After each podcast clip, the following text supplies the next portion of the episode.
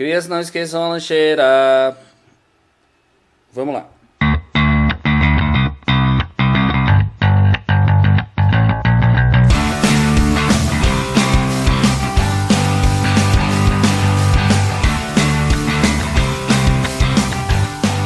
É isso aí, estamos no ar. E mais uma vez com convidados.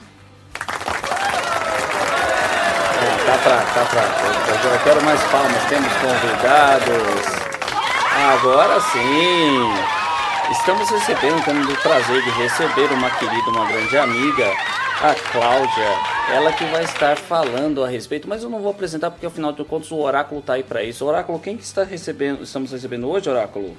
Nossa convidada de hoje é estudante de pedagogia na Universidade Anhanguera, Uniderp, e estudante de Libras na Associação de Surdos de Itapevi. Estamos recebendo hoje Cláudia Rodrigues Raimundo. É isso aí, seja muito bem-vinda, Cláudia. Oi, Rony, tudo bem? Tudo bom, tudo bom.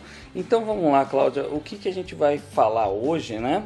É sobre essa ideia, a educação 2.0, né? A gente colocou esse nome, dando uma menção honrosa também, não só a essa nova geração de professores, você uma delas, né, uma futura professora, mas eu gostaria de saber, tipo, o que levou você a escolher esse ofício tão, digamos assim, desafiador nos dias de hoje. Eu posso dizer que já vai de anos, né, que eu tinha essa intenção. Anteriormente eu não, não pude, né, é, começar a estudar, entrar na faculdade para poder concluir, mas é, agora, depois de vários problemas, né? É, ao qual eu tive, aí eu resolvi. A ideia é porque eu já gostava. Uhum. Né? Eu só não pude antes, né? Eu tive uns probleminhas visuais e depois, com o tempo que eu consegui os problemas, né? Aí eu iniciei. Tá certo, iniciei um pouquinho tarde, né? Mas como meu marido fala, nunca é tarde. Exato, eu acho que nunca, nunca é tarde. É, eu acho que a gente não deve deixar é, nossas pretensões de lado, né? Ela pode demorar um pouco, mas a gente tem que buscar para seguir em frente, não é verdade? Então, aí com tudo findado, eu comecei a estudar pedagogia. Eu já estou no meu sétimo semestre, é, junto com a pedagogia, eu já iniciei outros cursos, pretendo é, me estender mais além, né? Eu quero fazer educação inclusiva, e por aí vai. Uhum, muito bom. Eu acabei vendo aqui, inclusive, no, no seu currículo de apresentação, né? É, Libras. E aí você pegou esse gancho de tentar estudar Libras também. Me explica um pouquinho, da onde veio essa. Não, foi assim, a minha primeira, a minha primeira matéria do, do semestre todo da, da, da faculdade, a minha primeira matéria foi Libras. Por incrível que pareça, eu fiz a matéria e quando eu fui prestar a prova, eu bombei. Foi uma bomba boa. Eu falei, nossa, não é possível. Eu achei que era tão fácil. Eu falei, nossa, olha, a minha ideia, fácil nada, né? Eu falei, não, aí pra mim se tornou Foi um desafio pessoal. desafio. Exatamente, um desafio. Aí eu falei, não, eu vou. Aí um dia, né, depois, que aí eu fiz uma segunda chamada da prova, né? E aí eu consegui, consegui recuperar a minha nota, graças a Deus. Aí eu tava, eu tava aqui na minha cidade buscando um curso pra minha menina, que ela, ela fazia balé e aí ela desistiu, ela não queria mais fazer. Aí ela queria fazer inglês, né? E aí lá vai eu. Aí eu, eu tava conversando com a moça da recepção e ela contando pra mim que ela fazia Libras, ia começar o curso de Libras. ela ia começar o curso de Libras. Eu falei, nossa, onde? Porque eu procurei aqui eu não achei. Aí ela me contou. Na realidade era uma oficina, era na Igreja Batista Central aqui no centro de Itapevi. Aí eu fui atrás. Tenho até que agradecer a, a Adriana, porque se não fosse ela hoje. Nem sei. Eu ainda tava à procura, vamos dizer assim. Né? E aí foi logo nessa ocasião que saiu esse negócio da primeira dama, né? Que bombou é, a Libras. Daí eu comecei. Foram seis meses, né? Aí eu já tava numa tristeza, eu tava acabando. Outra moça que estudava comigo, ela me falou, ah, mas vai começar na, na, lá no, no Jardim Rosimeire, tem outro curso, mas esse é, é- ele é mais extenso, certificado. Eu falei, nossa, é lá que eu vou. Aí lá fui eu de novo. E que eu tô bom. nessa até hoje. Muito bom, muito bom. Bom, você pode ver que nosso podcast é bem descontraído e a ideia é bem essa, é ser um bate-papo descontraído entre amigos e que a gente possa não só é, compartilhar essas informações e quem sabe até agregar a outras pessoas, né? Bom, mas a gente está falando sobre o nosso tema principal que seria tipo a educação 2.0. O que, que você espera é, nesse novo desafio, né? como uma futura professora, o que você espera encontrar nesse desafio? Se você tem estudado a respeito sobre como se posicionar com a tecnologia numa sala de aula, se os professores estão preparados, né? Porque a nossa geração é uma geração que nasceu com arroba no nome, né? A gente viu as coisas acontecendo e o meu querido professor, inclusive mentor Rogério Tadeu fala, ele disse que a gente praticamente nasceu como semideuses. Eu sou o Hércules. Mas e aí, o desafio?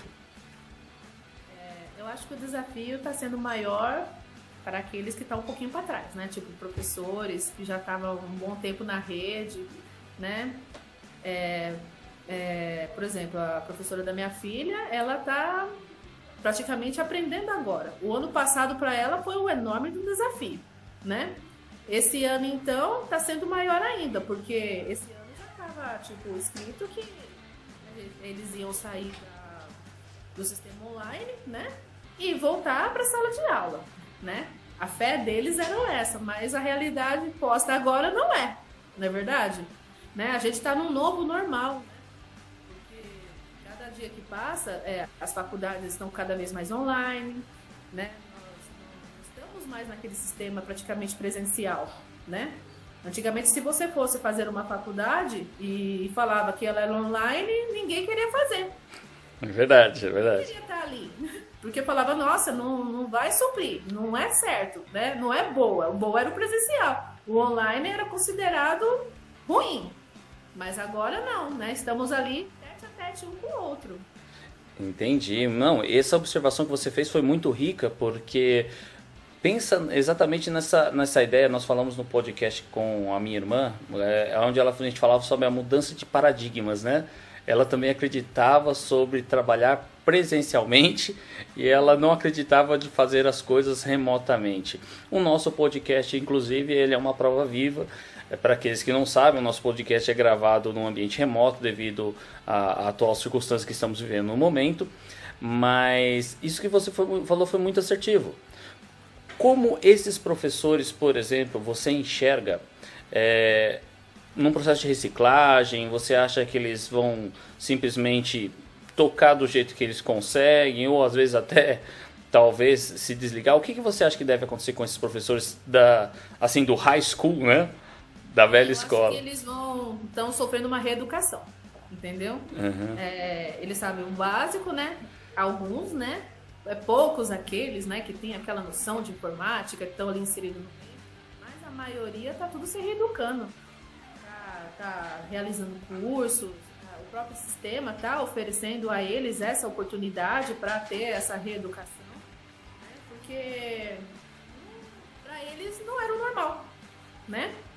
Vamos dizer assim que agora eles estão forçados a entrar nesse meio para poder se adaptar e oferecer isso para os alunos, né? Tem alunos que sabem até mais do que o professor e acaba passando isso para o professor, né? Vamos dizer que um está aprendendo com o outro. Às vezes o professor até está aprendendo mais com o aluno nessa parte da informática do que. É verdade, é verdade. Tanto que, se você me permite, na, na minha época, na minha formação, nós já tínhamos o acesso à internet. Era mais limitado para algumas pessoas, mas a gente já tinha. Então, quando a gente pegava todo aquele currículo, né, a grade curricular, a gente se preparava para ir para a aula. Então, quando o professor chegava e falava sobre um tema e assunto, a gente já retrucava. A gente chegava com uma dúvida, né? É e às vezes a gente, o professor até ficava às vezes com uma saia justa, né? Porque tá falando, de onde a gente tirou essa informação? né? Vazamento de informação. Mas é, você é, enxerga, não sei se você teve contato com professores mais, por exemplo, mais antigos, com certeza na sua formação também. É, você sentiu dificuldade na sua formação? Os seus professores estavam realmente preparados para esse novo ambiente? Você já sabe o que fazer para otimizar uma aula no ambiente virtual? Conta pra gente. Então, é, dificuldade, dificuldade, é, para mim, pelo menos, eu não senti, né? Porque praticamente eu já entrei inserida nesse meio, né? Eu comecei a fazer uma faculdade online, né? Então, se, vamos dizer assim, que eu já fui me adaptando, né? Hoje eu já digo que eu estou ali trabalhando né, em prol a, a continuar. É, posso dizer que durante a minha formação eu não sentia dificuldade, porque eu já estava ali no meio, né? E depois eu já comecei a fazer uma faculdade online, né? Então vamos dizer que um pouco da dificuldade que eu tive, eu fui tirando ela ao longo do percurso, né? É, quando. Até o meu curso, quando eu comecei a, a Libras, né? Depois que todo esse acontecimento que a gente está hoje, né? No final do curso, eu fui, nós fomos obrigados, né? A caminhar para o online, né? né? A minha professora, ela, eu preciso parar de falar, né? Eu sei. a minha professora de Libras, ela também ela essa, é, não tinha se inserido nesse meio. Né? Foi obrigado, de novo, né? Obrigada a entrar, né? E aí, né, nós começamos a fazer o curso online. E, nossa, foi ótimo. Então, quer dizer, tudo foi adaptando, né?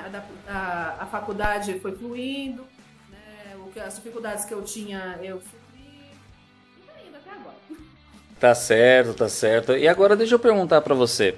É, você teve contato, provavelmente, nem que seja no ambiente EAD, porque a gente existiu chats, né?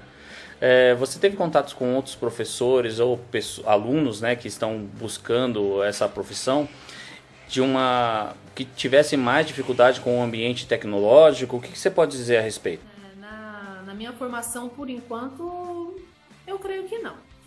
É, posso eu acho que somente a parte de os tutores online, é, às vezes era um pouquinho né, complicado falar. Nem sempre o tutor te atende.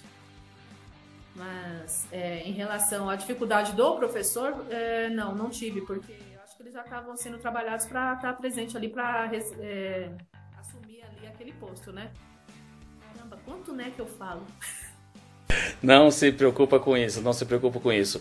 Mas uma das coisas que a gente deve ficar atento, por exemplo, é até com um real objetivo desse podcast, está falando exatamente não só da nossa experiência, nossos desafios, mas também como a gente pode colocar isso de uma forma que possa ajudar também né, as pessoas que estão, é, digamos assim, passando uma certa dificuldade nesse novo ambiente, nesse novo normal. Pensando dessa forma, é, o que, que você acha que, pelo menos você sentiu de dificuldade na sua formação e que você pretende trabalhar quando você estiver lecionando no meio acadêmico? O que você já sentiu que falar, não, isso aqui é legal, isso aqui eu vou fazer, ou não, isso aqui prejudica muito, eu não vou fazer? Puxa vida, você me fez uma pergunta agora que você me pegou.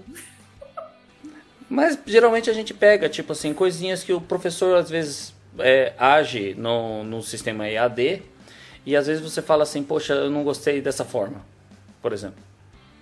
É, que os professores, eles são tão assim, como que eu posso dizer, desenvoltos, né? Que...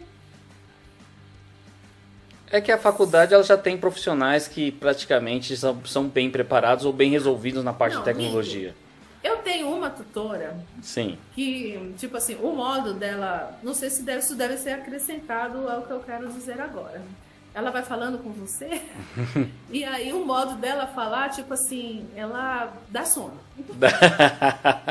não, olha, toda a aula que eu peguei com ela, é tipo assim, se eu prestei atenção em duas aulas, foi muito. Desculpa, eu preferi ler o livro do que do que prestar atenção na aula. Então, assim, ao meu ver, eu falei assim, ah, não, eu não vou ser assim não, Jesus, porque o aluno vai chegar na minha sala lá e vai sentar na cadeira lá e, nossa, vai dormir você né? E, tipo, eu acho que eu tento pelo menos trabalhar para que isso não ocorra.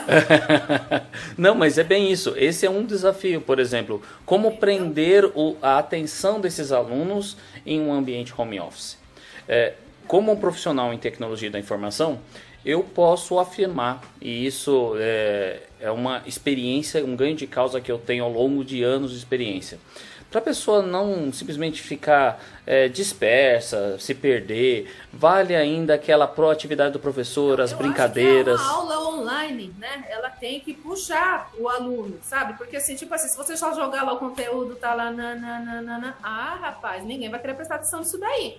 Entendeu? Eu acho que a aula online também tem que trabalhar muito com isso. A pessoa tem que ser mais didática, né? Ser mais empática, é, ser mais engraçadinha, tudo tal, para poder segurar o aluno ali na aula. Se for assim, nossa, né? Mesma coisa que você quando tá lá na sua aula presencial, lá você olha o professor tá lá dando aula e você fala, meu Deus, falta muito para acabar.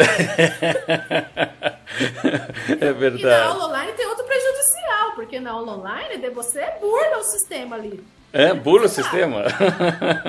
Eu, eu, já burlei, tu não já burlou? Como assim? Você na aula online você pode acontecer coisa. Ah, tá. Você vai lá, coloca uma foto é, na câmera ah, e tipo tá. assim, eu tô lá, mas não tô. Tô lá, na mesma hora eu não tô, desligo o som, desligo o áudio, né? Ai, professor, peraí que eu já venho. E nessa aí você demora né, pra voltar. Fica, liga, desliga o som e fica assistindo na cozinha. Filho. E isso que você falou é muito interessante, porque, é, complementando até o que eu estava dizendo, por uma experiência, um ganho de causa, é, cursos à distância, o curso EAD ou curso online, você não pode simplesmente clicar no play e, e lavar louça. Né? Você realmente se dispersa, você divide atenções. Você não está prestando atenção. E isso não é eficaz para um ambiente de aprendizado. Mas, pegando exatamente por esse ponto, é, nós estamos sendo bombardeados com várias ferramentas e às vezes fica difícil para os professores saber qual ferramenta é melhor, qual ferramenta vai trair o melhor resultado para mim. Você já recomendaria alguma coisa como ferramenta? Google Classroom, né? Hoje em dia, Google pode patrocinar a gente, hein? Você está falando assim para é, fazer uma aula online, sala de aula? por exemplo, ou que possa dinamizar a aula. É complicado. Esse o Classroom eu gosto bastante. Uhum. Entendeu? Eu acho ele bem eficaz. E também depende, né? Porque alguns, é, vamos dizer, professores ou alunos, é, dependendo do aplicativo que você joga, eles, o celular, o, o, o aparelho, o note que você está usando, não tem suporte. Não é? uhum. é? Aqui comigo, pelo menos, já aconteceu. é, porque eu tava entrando pelo Meet travava tudo, não ia. Aí, se, se a maioria não desligasse o vídeo, a aula não evoluía. E, mas a aula acontece mais pelo vídeo, você, né? E só fica só o professor. E o aluno não tem é, contato com o outro, como que vai evoluir a aula? Concorda? É. Concordo, inclusive até levando em consideração o nosso canal que nós temos compartilhando conhecimento é, do nosso YouTube, né? Afinal de contas, nós temos o nosso canal Estudo Web. E eu tive a mesma orientação de pessoas que estavam assistindo a aula. Eles pediam para colocar, deixar a minha câmera ligada e não só a apresentação. Então são formas que a gente está se moldando, né, se adaptando para esse novo ambiente. Então, quando os meus filhos começaram a, é, a fazer o curso deles online, é, sem dar nome aos bois, né? É, a, os alunos eles não tinham, é, se ficasse todos eles com a câmera ligada, não tinha como fazer aula. Então, tipo, só fica só o professor com a, o vídeo e a, ah, os alunos são obrigados a desligar. Se alguém ligar, trava tudo. Entendo. É, uma depois das... eles arrumaram o próprio aplicativo deles lá e deu aquela melhorada. É, vale a pena a gente lembrar que, tipo, aulas online, é, não desmerecendo a tecnologia de wireless que nós temos no mercado, mas ainda, querendo ou não, ela acaba sendo precária em algumas situações, é, não é nada melhor do que trabalhar cabeado. Então, um equipamento, mesmo que não seja um computador, notebook ou desktop de última geração, mas conectado de uma forma cabeada, tem muito mais estabilidade de conexão, não é mesmo? E outra coisa que vale a pena falar também é que num ambiente familiar sempre tem aquela situação do irmão mais velho ou da irmã mais velha que assiste um vídeo que seja nessas live streams da vida, que seja o Netflix, Netflix pode patrocinar a gente se quiser também, mas tudo isso acaba prejudicando a conexão com a aula online. por exemplo, nesse Já momento. aconteceu várias vezes. Já me aconteceu, não, tá lá, é, em aula, e aí o iluminado liga o Netflix, aí fica o Netflix na sala, meu filho vendo o YouTube no quarto, e aí quando eu vejo a minha conexão lá, cai no na minha aula, e eu fico naquele desespero. Aí eu falo desligar aí, ninguém quer desligar, porque tá todo mundo, né? Afinal de contas, querendo ver o seu, né? É, é, é, pega muito naquela fase que a gente fala assim, poxa, eu estou estudando, né? Uma coisa bem desse jeito. Como se tivesse também. Se você pega bem para esse assunto, ó, depois que eu comecei, é, que todo mundo aqui foi obrigado a entrar online, Sim, pelas circunstâncias atuais, é, eu tive que trocar de internet três vezes. três vezes. Nossa, que interessante isso. Porque nenhuma tinha suporte. E Aí, essa última agora, que foi fibra, foi a que está segurando mais. Mesmo assim, tem os seus acontecimentos. Toda vez que eu tenho que começar uma aula online, meus meninos, os dois entram junto, eu sou obrigada a ligar na operadora, para ele atualizar o meu sinal, vai vendo, para a minha rede não cair. Nossa, isso é muito interessante o que você está falando, porque a- a- muitas das pessoas que acabam tendo essa, essa nova vertente, essa aula online, tanto por meio do professor quanto do meio do aluno, eles acabam perdendo exatamente essas possibilidades mediante a qualidade do computador, a qualidade do notebook, a qualidade do sinal wireless ou até mesmo de conectividade. Isso realmente é um problema. Eu vejo que no Brasil a gente, infelizmente, não tem aquela melhor estabilidade na internet. Podemos dar nome aos bois. A gente, infelizmente, tem algumas operadoras que choveu, cai simplesmente a conexão. Então, isso também se torna um tabu, um desafio nesse novo ambiente, né? nesse novo normal. Mas, dando uma sequência no nosso podcast, eu queria falar um pouquinho sobre ferramentas, né? Como você vem é, de uma faculdade, de uma universidade, ela deve ter a sua ferramenta própria, né? Mas é possível que depois da sua formação você venha para um ambiente é, lecionar no colégio público. É muito provável. E esse desafio, o colégio público possui alguma ferramenta que possa auxiliar nessas aulas online? Como é que pode ser? Como é que está a experiência dos seus filhos? Eu acho que isso aí poderia até dar um exemplo. Filho, é, a realidade é triste. a gente não pode mentir, né? a realidade é triste. Por exemplo, meus filhos, ele, o meu filho, ele, a minha menina, ela faz aula pelo WhatsApp. Aula pelo WhatsApp. Ela faz aula pelo WhatsApp, porque a rede aqui, ela não ofereceu um aplicativo, um sistema que os alunos fizessem aula com os professores. Sim. Certo? Não é culpa dos professores. É. Entendeu? Não julgo eles. Mas a realidade é dura e dói. Então, ela faz aula pelo WhatsApp. Fora que é, o- os professores, a minha professora, a professora do ano passado, ela teve uma, um pouco mais de desenvoltura. A professora dela esse ano, ela tem um pouco mais de dificuldade, ela tá aprendendo, né? Dou até um ponto para ela que ela tá aprendendo, Uhum. e mas tem dificuldade. Sim. E o seu menino ele tá usando também o O WhatsApp? menino, ele tá usando aquele aplicativo gostosinho do governo. O aplicativo gostosinho do governo.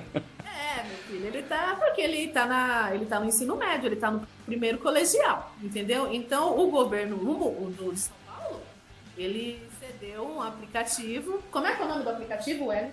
CMSP. CMSP.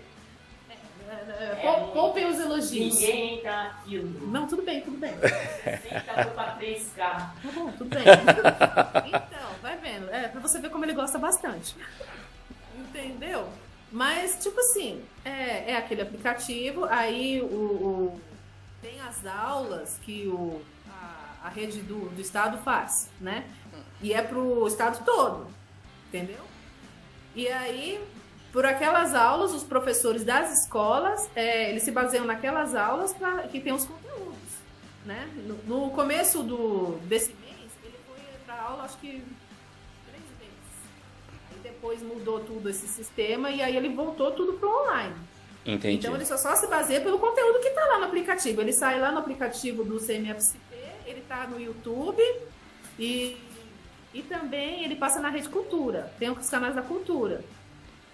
Todos os alunos do estado prestam atenção naquilo. Né? Entendi. Só que nem todo aluno tá lá prestando atenção. Você concorda comigo? Aí, tipo, abre, abre lá o link da conversa, eles fazem as perguntas lá, os alunos respondem, eles são conectados com a rede da escola, os professores é, estão ali é, vendo a resposta dos alunos, acho que eles fazem perguntas por lá também, se eu não estou enganado, entendeu? E tá nisso daí. Infelizmente, quem está aí na rede pública tem essa sofrência, né? Quem está na rede particular, eu garanto que é uma coisa totalmente. É, eu vou até complementar uma coisa, uma curiosidade também, tá? Uh, eu tenho contatos com algumas escolas particulares e, para minha grande surpresa, não são todas que possuem as próprias ferramentas de acesso e aula online, né? Para falar a verdade, muitas, muitos colégios, inclusive, eles dão aula através do próprio recursos gratuitos como o Google Classroom ou o Google Meeting.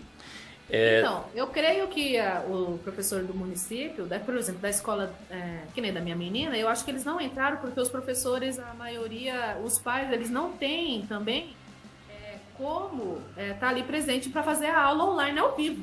Uhum. A maioria dos pais trabalha. Por exemplo, é, a minha menina, ela entra na aula, a aula dela é da Sim. Só que nem todo pai tá ali para ficar sentado até uma das seis horas da tarde. A maioria trabalha. Então o conteúdo é jogado lá no WhatsApp. Né? Tem os livros. Eu fui buscar os livros na escola. É, são quase oito livros que a minha menina tem, porque são do, do SESI e do EDEB, né? São uhum. as duas versões. E, e aí a professora, ela pede as páginas dos livros, se ela tem o conteúdo a mais, ela bate a foto, manda pelo WhatsApp e aí ele estuda pelo arquivo. Quem chega depois, tá trabalhando tal, que vai ver lá no seu celularzinho e passar para a criança. Então eu acho que por isso a maioria não não aderiu a fazer por esse, essa maneira. Entendi. Não.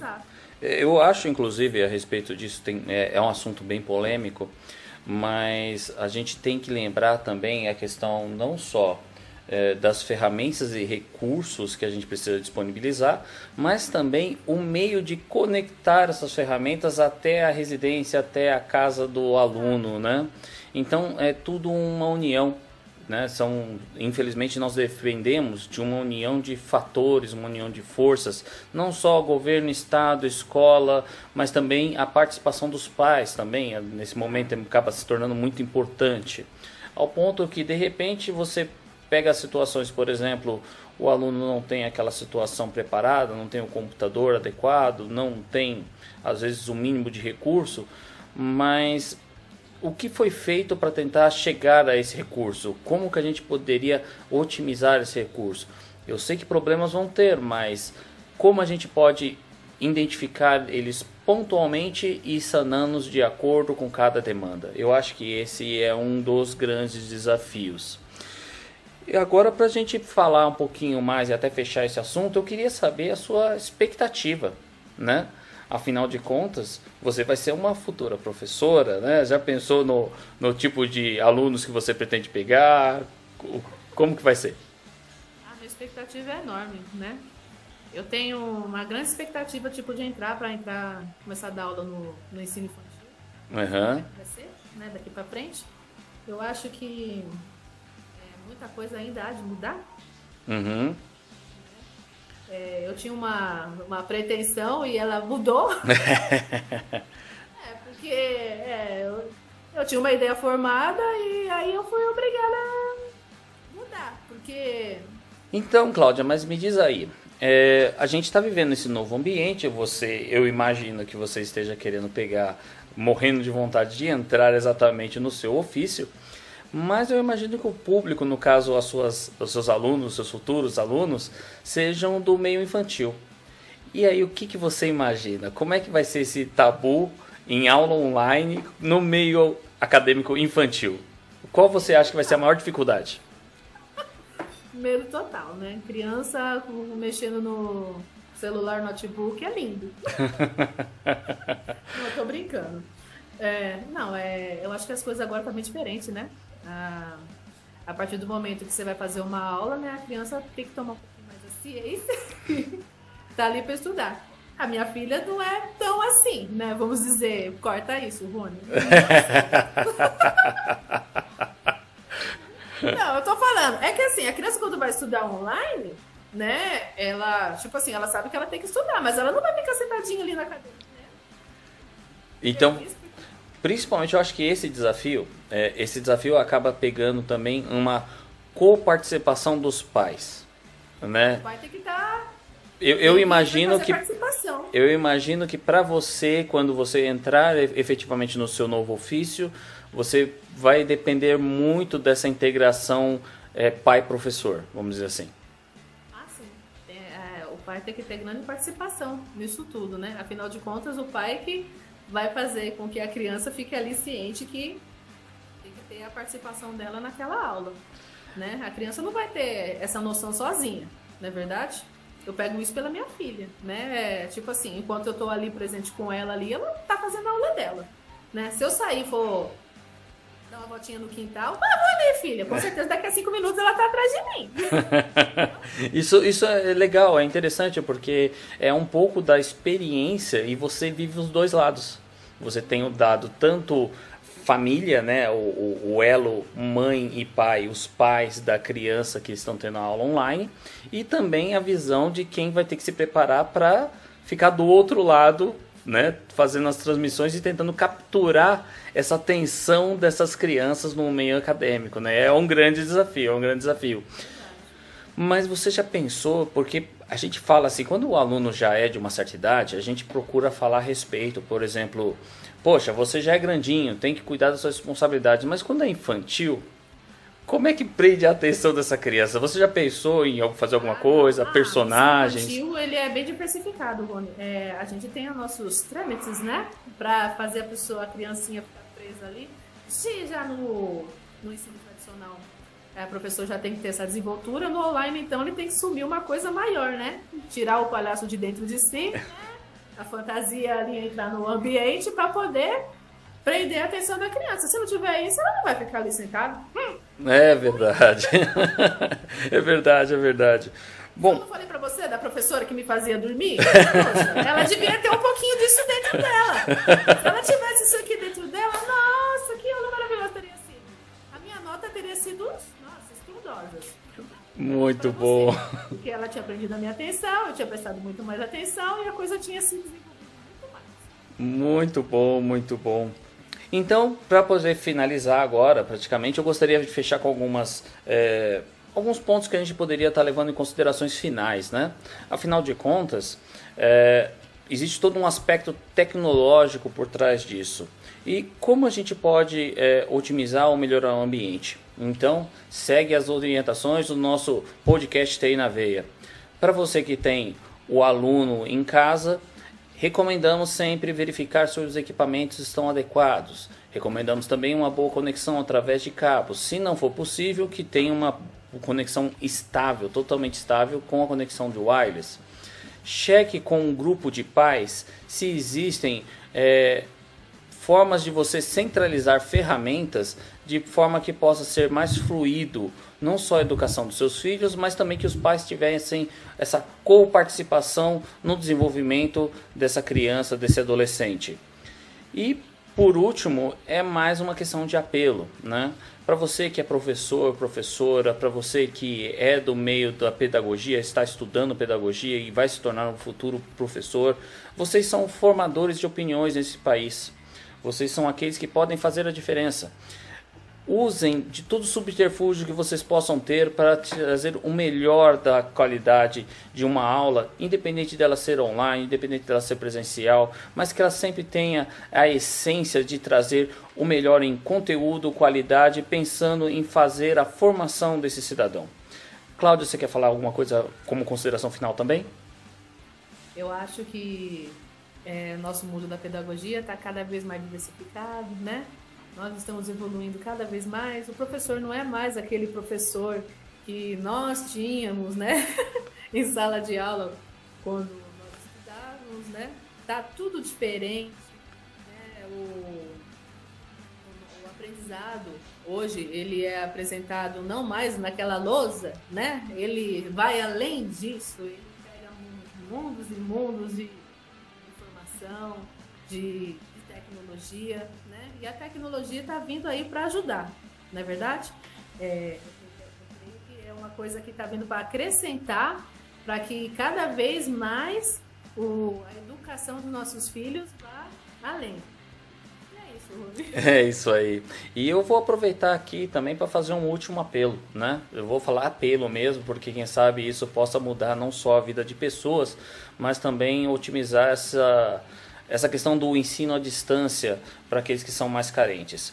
Eu peço àqueles que têm um pouco mais de afinidade, não tenham uma vergonha, fiquem dispostos, fiquem solícitos, que vocês possam ajudar o seu professor ou a sua escola da região que você possa simplesmente colocar à disposição um pouco de orientação em tecnologia para que as aulas possam fluir de uma forma mais natural, mais amigável. Eu me coloco também na disposição no canal TI na Veia. A gente se coloca à disposição para também tentar auxiliar da melhor forma para os professores, que eles possam tirar suas dúvidas, quem sabe até mesmo através do nosso próprio podcast, trocando essas informações, esse bate-papo muito interessante, ou até mesmo do material que está sendo publicado em aulas online através do nosso canal do YouTube Estudo Web. Então, mais uma vez, a gente faz essa corrente, faz essa essa vontade de querer dar certo, porque afinal de contas são futuros cidadãos e cidadãs e eles vão estar aí não só crescendo, mas agregando no nosso querido país. Gostaria de agradecer mais uma vez a presença da nossa querida amiga, a nossa querida Cláudia, que presenciou, participou do nosso podcast. E também parabenizar você que também ouviu o nosso podcast até o fim. Lembrando que nosso podcast está em todas as mídias sociais relacionado ao Google Podcast, o podcast da Apple, o Spotify e também você pode acompanhar nosso canal no YouTube através do nosso estudo web. Então, vamos deixar de churumelas e segue a vinheta.